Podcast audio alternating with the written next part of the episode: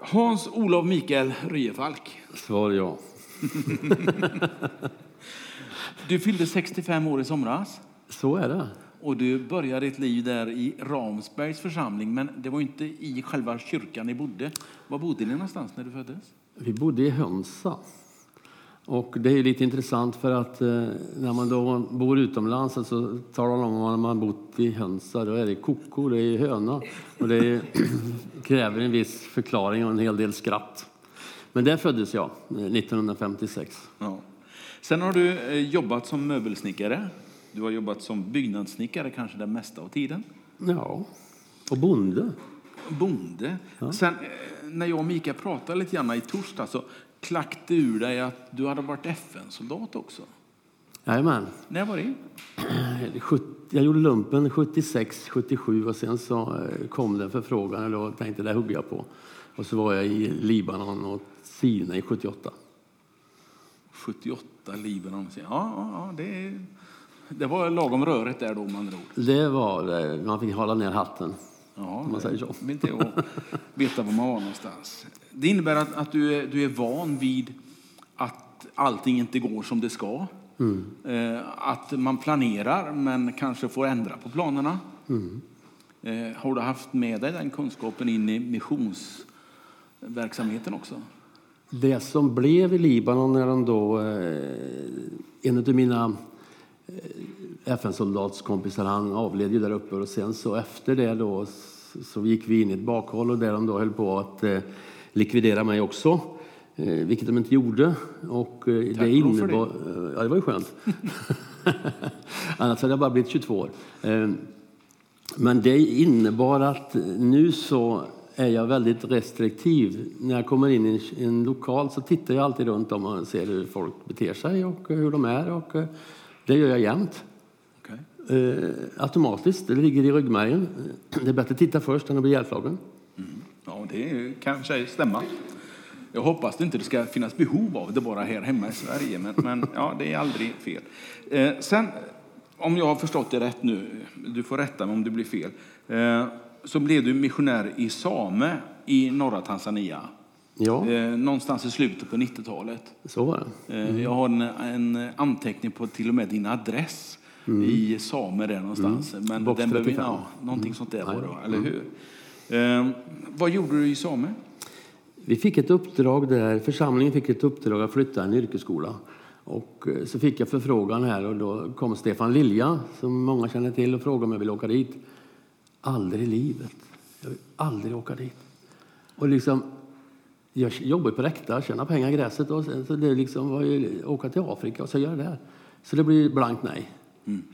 Och sen gick det en, någon tid där, hur länge vet jag inte, så kom det en person till och sa det, ska inte du åka dit?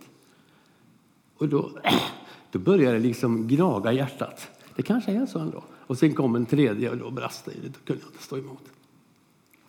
Så då började jag, eh, åkte jag till Stockholm för att läsa swahili. Hur gick det då? Hur mycket swahili kan du om man säger så? Jag kan överleva, jag kan prata med folk och det, men jag förstår vad de säger men det är svårt att uttrycka sig. Men, eh, men eh, det är ungefär som om du skulle ta bilen och åka till Finland och så ställer du där och så pratar du med dem. Okej, på finska menar du? Ja. De talar ju svenska Och, som och är sen, mycket sen lärde jag mig lite av det här men sen blev det ju samma problem när jag kom till massajerna där att de pratar ju inte alls. Ja, ja, vänta lite Ja. vi, vi tar en sak sen. ja, ja, okej. Därför att eh, du pratar också om något Ireto-projekt ja precis. eh, runt 2005, 2006 där någonstans. Ja, precis. Då, då hade församlingen ett uppdrag i eh, Monduli som ligger utanför Arusha. Vi är fortfarande i norra Tanzania. Ja, precis. Vi är lite längre norrut nu. Vi ligger alltså 20 mil ifrån Kenya-gränsen. Där uppe så fick vi då ett uppdrag att bygga en, ett slussboende för Masai-barn vars föräldrar hade dött i aids. Och, eh, Var det din första kontakt med Masai? ja, det fanns ju masaier i Sama också, fast de, eh, men, men det här var det första där man kom in i deras kultur lite mer. Och de hade då, massaierna har ju heliga platser, superheliga, och de har schamaner. Och eh, i, i Mondoli var det inte riktigt så många, men eh, det räckte till för de, de tyckte inte det var bra att jag kom med Jesus dit, så de förbannade mig så jag skulle dö. Vilket då eh, Martin Blixt och Sofia här var ute, vi åkte till, skulle åka ner till Same, så krockade vi rejält där. Och eh, bilen blev väl sådär och släpkärran blev ännu sämre och den bilen som jag krockade med, eller som körde på oss, han hamnade i en jordvall och airbagen utlöst. Och så när, jag, när hon kommer ut, den här damen, och säger Var det du som körde? Så jag. Nej, det var inte jag. Det var jag, sa gubben. Eller killen. Och jag fick inte ihop det där. För att jag ser hennes arm så här flyger upp som skydd när det smäller. Och den bilen kom ju på min sida så han få undan bilen, så skrapade hela långsidan där och rätt in i släpkärran. Så att, men sen så kom polis, innan polisen kom så satt vi och drack kaffe och bulle på släpkärran där på locket där. Vi hade ju väntetid som vanligt. Mm. Även där? Även där, ja. ja. Eh, Okej, okay. eh, det var det. Sen Massajerna, alltså det, det, är svårt för oss som aldrig har varit där. Jag vet inte, det är inte så många som har varit där, Micke, och hälsat på dig och sådär, för det är ju en bit att åka. Mm. Men hur många massajer finns det ungefär? Man räknar inte hur många de är, de olika stammarna, Nej, okay. beroende på eh, någonting som jag inte känner till. Men det finns ungefär tre miljoner i Kenya och Tanzania. Okay. Jag har en anteckning om 20-25 000. Var fick jag det ifrån? Då? Jo, då när jag var på det stället när massajerna hade förbannat mig och jag krockade och så kom jag tillbaka upp dit och så möter jag en av de här schamanerna på torget där och så eh, lånar jag en bil till Christer Andersson, eh, eh, missionärsson. Och så eh, kommer jag upp där och stannar där på torget. och hoppar ur. Då kommer en av de här spågubbarna och säger så här, du ska inte leva. Nej, det är möjligt, säger jag, men eh, för vi har bett till djävulen att du ska dö. Okej, okay, så jag, men det är lite synd om er, för den jag tror på är mycket starkare än er, så att jag dör på Jesu order. Jag kommer att leva så länge Jesus tillåter att jag ska leva, men ni kan ställa till bekymmer för mig. Jaha, sa han, och så vände han och gick. Då såg jag den här slätten som jag är, har jobbat på sen. Kom upp på, en hög, på högsta punkten där uppe, där var det en lång dalgång som går ända upp i Kenya. Då frågar han som är med mig, hur många bor det där ute? 25 000 ungefär som aldrig hört om Jesus. Och då tänkte jag bara, ja det var ju synd om dem. För då var jag lite trött på Masai eftersom jag tyckte de körde lite, lite mm, lågt spel där, försökte ta ihjäl mig så att jag kände att det vill jag inte vara. Så att eh, det var 25 000. Ja, vi ska, ja, det är inte jag börjar räkna många gånger de, de har försökt ta ihjäl dig från Nej, det, FN och framåt. Men däremot har jag en bild, Micke. Mm. Ska se om vi kan få, få upp kartbilden på på det här? Eller har du inte fått den? Nej. Har du fått bilderna på eh, mina vänner? Ja. Då tar vi dem. Jag ber om ursäkt Camilla, för det, det, är mitt fel i så fall att jag inte skickar iväg dem. Så. Där, titta du. Det vi, han kan få, han kan få, de kan få ligga där lite grann så mm. fortsätter vi. Okej. Okay. Eh, du nuddade lite grann vid varför du blev missionär. Mm. Lite grann Stefan och Susanne, ja. 80-talet. Ja. Men sen åkte du inte ut förrän slutet på 90-talet. Nej, 2000 var vi ute. Och nu, nu är du mer som en jojo lite, ja, fram, åker fram och tillbaka. Ja. Några månader där och så några månader här. Det var ju så att när, när jag var i Same så, så byggde vi på veckorna ihop med en underbar man som heter Joel. Och eh, sen på helgerna så var vi ute och evangeliserade. Mm -hmm. Körde upp i bergen, långt upp i, där, långt, hade kaffe och smörgåsmöte så var vi där. Och det, då kände jag att det här, det här vill jag hålla på med. Och sen när jag kommer tillbaka hem då 2003 så var jag så otroligt knäckt över att jag fick vara i Sverige. Mm. Eh, så jag låg bakom bilen i garaget och storgrät för jag inte hade något uppdrag. Och sen så gick tiden, så åkte jag fram och tillbaka som en jojo mm. på olika uppdrag i, i Kenya och, och, och, och, Somalia och alla möjliga platser. Och sen så 2006 då, så kom det här. Och eh, sen så började vi då 2000. Men det intressanta var att när jag då hade sagt det här att jag inte ville åka dit, det får man inte mm, göra, mm, mm, mm. till Herren, så, så satt jag vid köksbordet och så säger en morgon så säger Herren så här, jag vill att du åker dit ut till massajerna. Och då ville inte jag det. Det var lite för så, här, så jag skrev en lapp bara så la jag den på andra sidan bordet där, en annan plats i Tanzania och då var Herren tyst. Och, och så jag funderade på det här att jag ville ju iväg och sen ville jag inte vara där och så ja, kallelsen drog och, och sen så 2007 så kom, 2008 så kommer Herren igen. Och så säger han så här, jag vill att du åker dit. Och då skrev jag igen på en lapp och la det. Jättejobbigt var det att skjuta den över bordet. Och sen började jag bibelskolan eh, med, hos Tommy Lilja där. Och har du en kallelse och vet vad Gud vill med ditt liv och så, och så går du bibelskola, då blir det inte lätt alltså. För då står det där att gå ut i hela världen, börja din hemby och gå ut i hela världen. Och det läser man och så pluggar man detta och så sitter man där med en kallelse.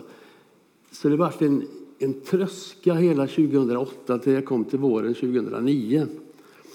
Då bestämde jag mig, kommer Herren igen, då ska jag åka och prova hur det går. Och Herren kom igen 2009. Och då säger han så här att jag dog för dig Mikael, kan du göra det för mig? Mm. Men det kommer att kosta dig allt. Jaha, tänkte jag. Okej, okay. men jag säger ja. Jag sa ja till Herren då, för jag kunde inte stå emot. Så att, eh, och då var ju det lite bara liksom som en fördämning brast i bröstet. Okej, okay, nu så åker vi. Och så åkte jag ut till Tanzania 2009 så får jag en stroke på planet och blir liggandes i ett flygplan. Hamnade på ett sjukhus i Kenya. Det var starten på förverkligandet om din kallelse. Ja, precis. och då, då ligger jag där på flygplanet först och så kom den, ropade hon ut, först flygvärdinnan kom, varför ligger du där? Och så sa jag, jag kan inte röra mig. Och så, så säger hon det att, eh, hon ut om det fanns någon läkare, det kom det en strokeläkare från Amerika böjde sig ner och sa du har fått en stroke, jag sitter här till dig tills vi, hos dig tills vi går ner. Kenya eller Tanzania, jag vet inte var. Kommer kaptenen och säger vi kan inte gå till Tanzania med dig för de har för dålig sjukvård och vi kommer att lämna av dig i Kenya. Och eh, där då så, så eh, var det ju problem att få ut mig, jag är stor. Och så eh, fick de då lyfta mig över sätena på en bår. Och så pratade de swahili och jag hängde med på det där. Jag förstod att jag var tung. Så bar de ut mig på sidan, körde ner mig i mathissen, la mig i en ambulans, stickade in en huvud där som ville ha 25 dollar för att visa att han fick inte komma in. Eh, och så man, ligger man där med armen, så här, den vänstra armen funkar, tog ner mig, mina pengar jag gav honom och sa jag behöver ett, ett kvitto också. Det ska du få, sa han. Och så eh, åker vi då iväg till sjukhuset där och säger hon så här, du säger bara Jesus, är du frälst? Hon säger, ja det är jag. Och han är den enda som kan hjälpa mig nu. Så för att han, eh, min familj är i Sverige, mina vänner är i Tanzania och jag är i Kenya. Och jag, ni kan ta mig till sjukhus, jag vet inte något. Jag hade fullständig panik över allting. Jag är van att göra allting själv. Mm. Och nu kan jag inte göra någonting själv. Och kommer till sjukhuset och de börjar grejsa där med mig. Och mitt i natten så säger jag bara så här, nu behöver jag fem minuter ensam med dig Jesus. Och då går de här sköterskorna ut och då står Jesus där vid min sjuksäng. Jag ser honom med mina lekamliga ögon. Och eh, det här varar kanske fem minuter, jag vet inte. Och så får jag då eh, Josua 1, där står det bland annat i nionde versen. Vänta lite, Josua. Josua. Jag tror att vi har den på en skylt också så att vi kan få följa med dig. Där. Varsågod, får du läsa. I nio står det, har jag inte befallt dig att vara stark och frimodig. Var inte rädd eller förfärad, för Herren din Gud är med dig vart du än går. Okej, okay. det var ju väldigt skönt. Och all, all, Jesus säger när han möter lärjungarna första gången, frid, säger han.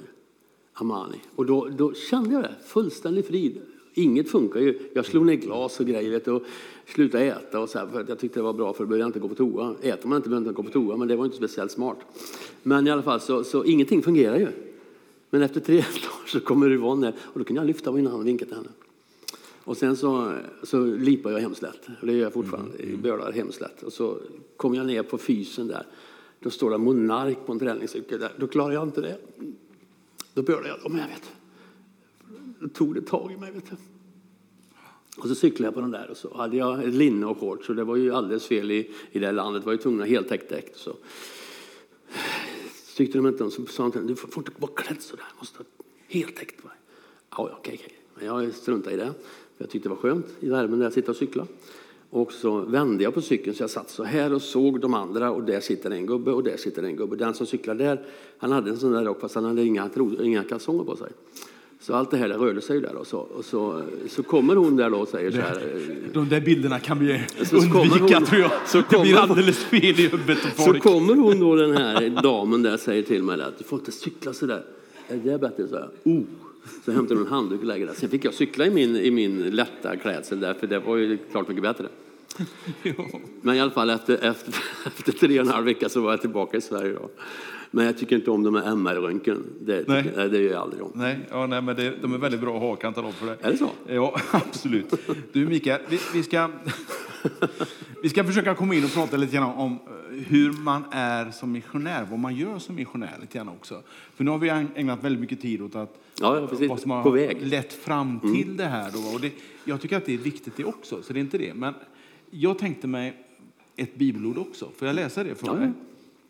Det är Apostlagärningarna eh, 17 och det kommer nog på väggen här också om jag, jag har lite tur och har skött mig. För det är ju jag som gör felen. Eh, 17 och vers 18. Där står det så här att eh, en del filosofer och epikureer och stoiker diskuterade med honom, alltså med Paulus. För han är i Aten. Och en sa, vad vill den här pratmakaren säga? Och andra sa, han verkar vara en som förkunnar främmande gudar.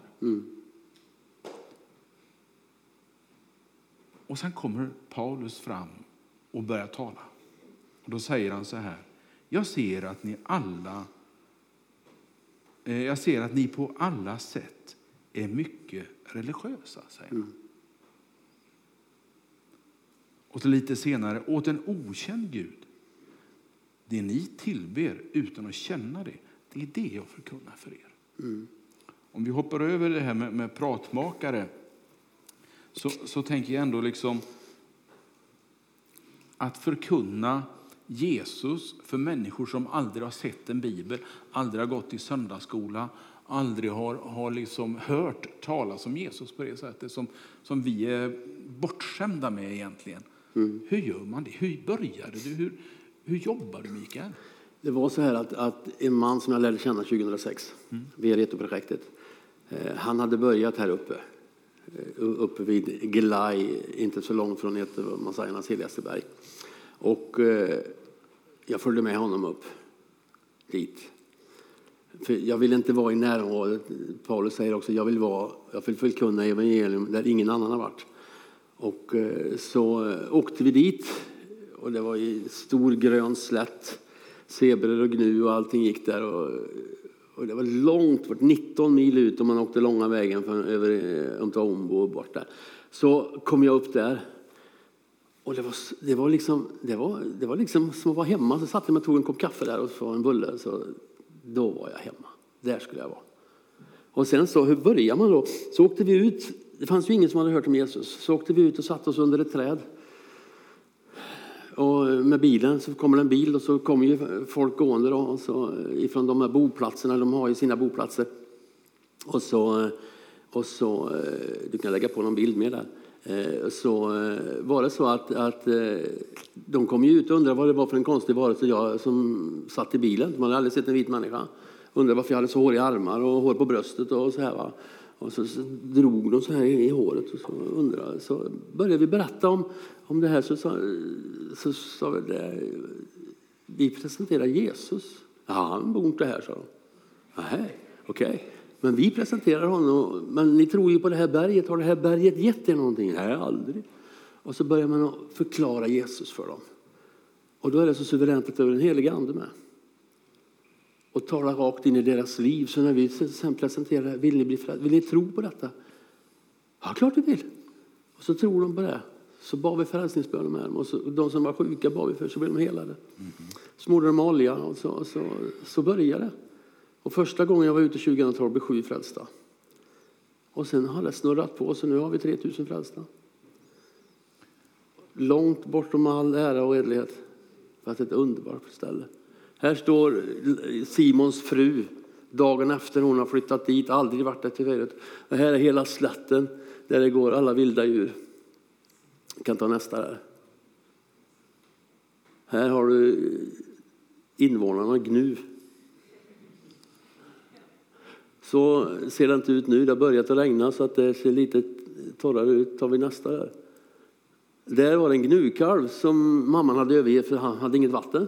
Så då stannade vi där och så gav jag honom eh, först en halv liter vatten som han sörplade i sig. Sen blev han lite, du kan ta nästa där. Då höll jag på där och tankade i honom vatten där. Hade en annan dam med mig där, en koreanska.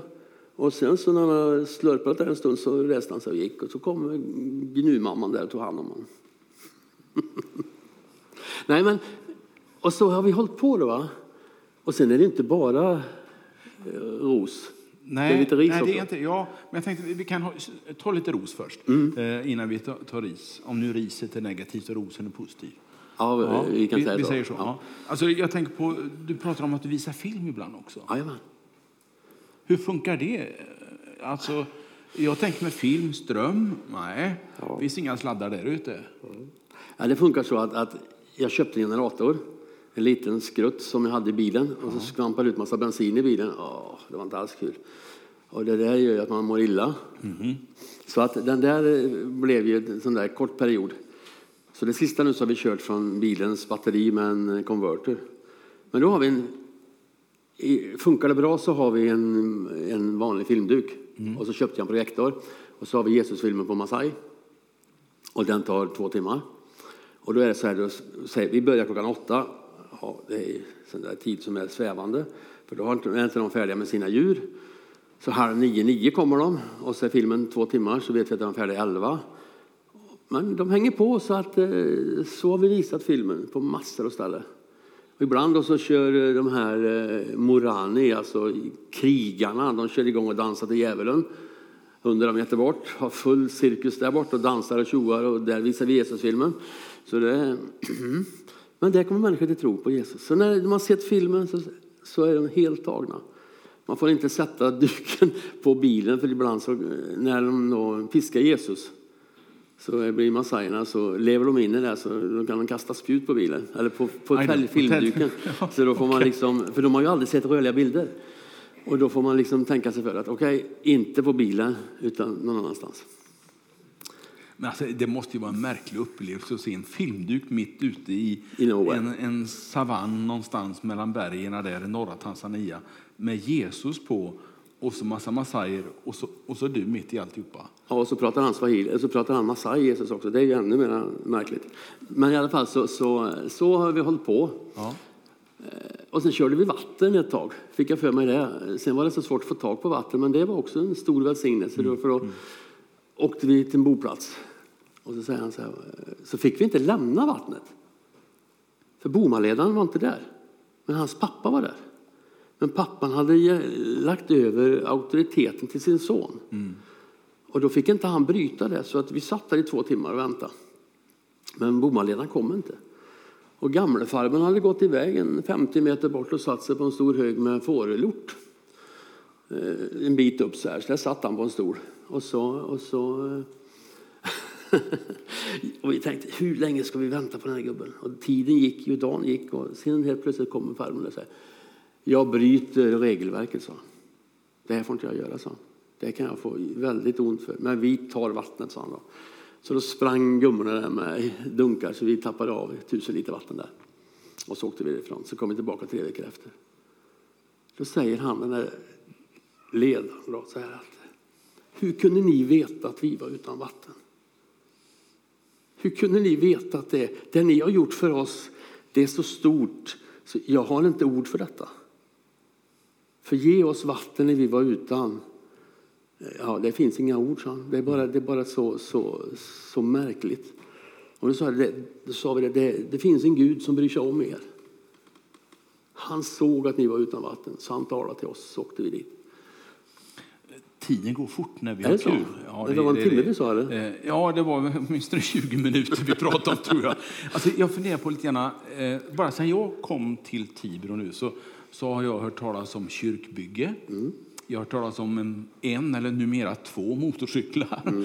En är utsleten och ersatt med en annan. Eh, alltså, det har ju förändrats ert sätt att jobba lite grann. För Mm. nu finns det kyrkor i närheten av där du har Mm. fart omkring med, med filmen och, och sådär. Finns, finns det liksom... Eh, är, är det kyrkor som vi tänker oss kyrkor? Du vet, fyra väggar, tak och massa bänkar och goa människor och eh, musik och sång och nattvard. Och... Det är inte som du tänker dig. Nej, jag anar ju det. lite. Det finns, vi, har, vi har en stor kyrka som vi byggde för några år sedan. Fick pengar från Tibro och olika.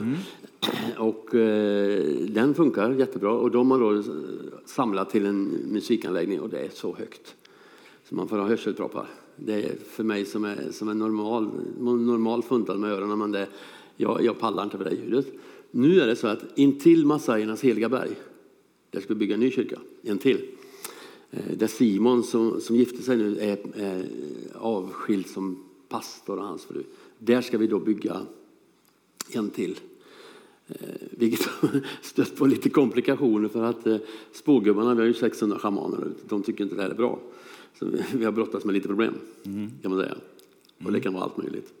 Ja, det har jag förstått av när man läser brev och när man läser kommentarer. Så att det, hela din, din tid där ute i norra Tanzania, eh, det är inte så enkelt att vara missionär. Det, det kan låta väldigt härligt när man läser om nu har vi dopförrättning, nu har blivit så många frälsta, vi visar Jesus-filmen och vi far omkring med en bil. Och, eh, jag kan tänka mig att någon tänker sig, åh, tänk om man fick vara med med en kamera och ta lite kort och, eh, och ligga på en luftmadrass och, och ute i det vilda där och sådär. Men det finns, det finns klara och tydliga jobbiga situationer. Ja, vi skulle åka till en man som hade mist sin fru. Hon var havande och skulle föda och ta henne till en dispensär. Kejsarsnitt går fel, barnet och mamman dör. Eh, veckan efter så ramlar hans son från läktarbarriären rätt på en stor sten och slår sönder bröstkorgen och avlider. Förstfödde sonen var 12 år. Skulle vi åka till honom och då eh, jag har inte bra ord på svenska, man sörjer där, man har med socker och te och lite så här mjöl och grejer. På vägen dit så stannar Toyotan, öppnar huven, vattnet hade runnit ur. Okej, och så hällde jag i mer vatten, det rann lika fort ur. Så öppnar jag luckan i bak på bilen och så har man på min bil en lucka upp så, sen lucka ner, där har man smörgåsbordet när man käkar. Men nu så hängde jag mig in där så här, åh hur tänkte du nu vår Herre? Och så, så, och så kommer han som jag reser med och säger, har du te? Ja, men, så, vi, kan inte, vi kan inte dricka kaffe och te nu, det passar inte. Ja, men jag måste ha te, så. Jag tar fram en förpackning, där 20 påsar. Så river han sönder det i kylet. Där under ett träd ligger en massaj. Köper en dunk eh, brunt vatten av honom. Häller i det där i och startar. Och det här täppnar, eh, det sväller ju upp då pulvret eller det te- teböset. Och så täppnar kylet och körde 18 mil på det. Och sen när vi kommer fram till det här stället och så sörjer vi där med honom. Då får vi reda på att kyrkan har blåst bort. Då blåste den gamla kyrkan, kom en tornado, blåste bort kyrkan. Och sen när jag sitter utanför mitt rum en kväll, en, en lång tid efter, så kommer en liten tjej och säger så här. You man of God. Du gudsman, säger hon då. Ja, ja det är jag, säger jag. Ja, vet du att djävulen tog din kyrka? Jaha. Jaha, hur tänker du nu? Så? Jo, så förstår du att eh, du kom hit med Jesus den här byn, sa hon. Och alla i, di- i byn här nu, de vet att, att djävulen tog din kyrka. Bara för att du kom hit med Jesus. Och då, då säger jag så här, du säger jag, vi ska bygga en kyrka i cementblock. Och den ska bli stor och mäktig. Det ska bli den största byggnaden här i byn. För Jesus ska ha äran. That is a good man of God. Och så drar hon iväg igen tjejen. Och den kyrkan står där idag. Ja, ja, visst. Så att det, är, det är ju hela tiden, bakaxeln gick av och ja, dieselpumpen stannade ute i en bomma. Och det är bara att lösa uppgiften. Lyfta hem eller, ja, Du, det har varit ett nöje att prata med dig en stund. Eh, Jag har ju inte ens en, eh, en eh, tro på att vi har nuddat jättemycket i ditt liv. Eh, Men något i alla fall. Och det här är ju en församling med väldigt många av de som har sett dig växa upp. Eller ja, växa upp. En del, och en del är faktiskt äldre än dig, Mikael. Eh, Men, men, eh, dessutom tänker jag på, som har hört berättelser om vad du har gjort och vad som har hänt och sådär. Eh, Och nu står du alltså i, i begrepp att eh, åka ut igen så småningom eh, och bygga en ny kyrka. Eh, för snickare det är du. Det är, så här det är så här att jag får ju inte bygga någonting. Nej. På mitt arbetstillstånd får jag bara predika.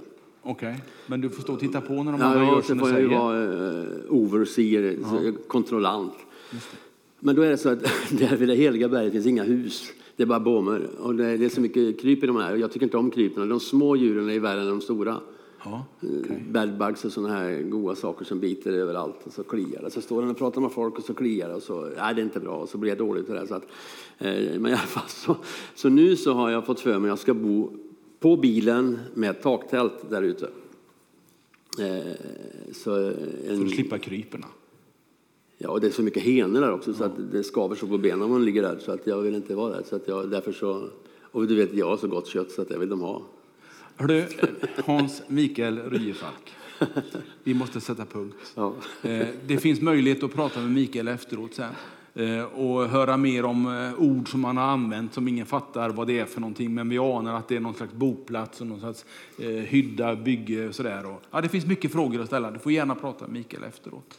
Men låt mig få, få, få be en bön tillsammans med dig Mikael för massajerna och för eh, dig som missionär ibland. Då.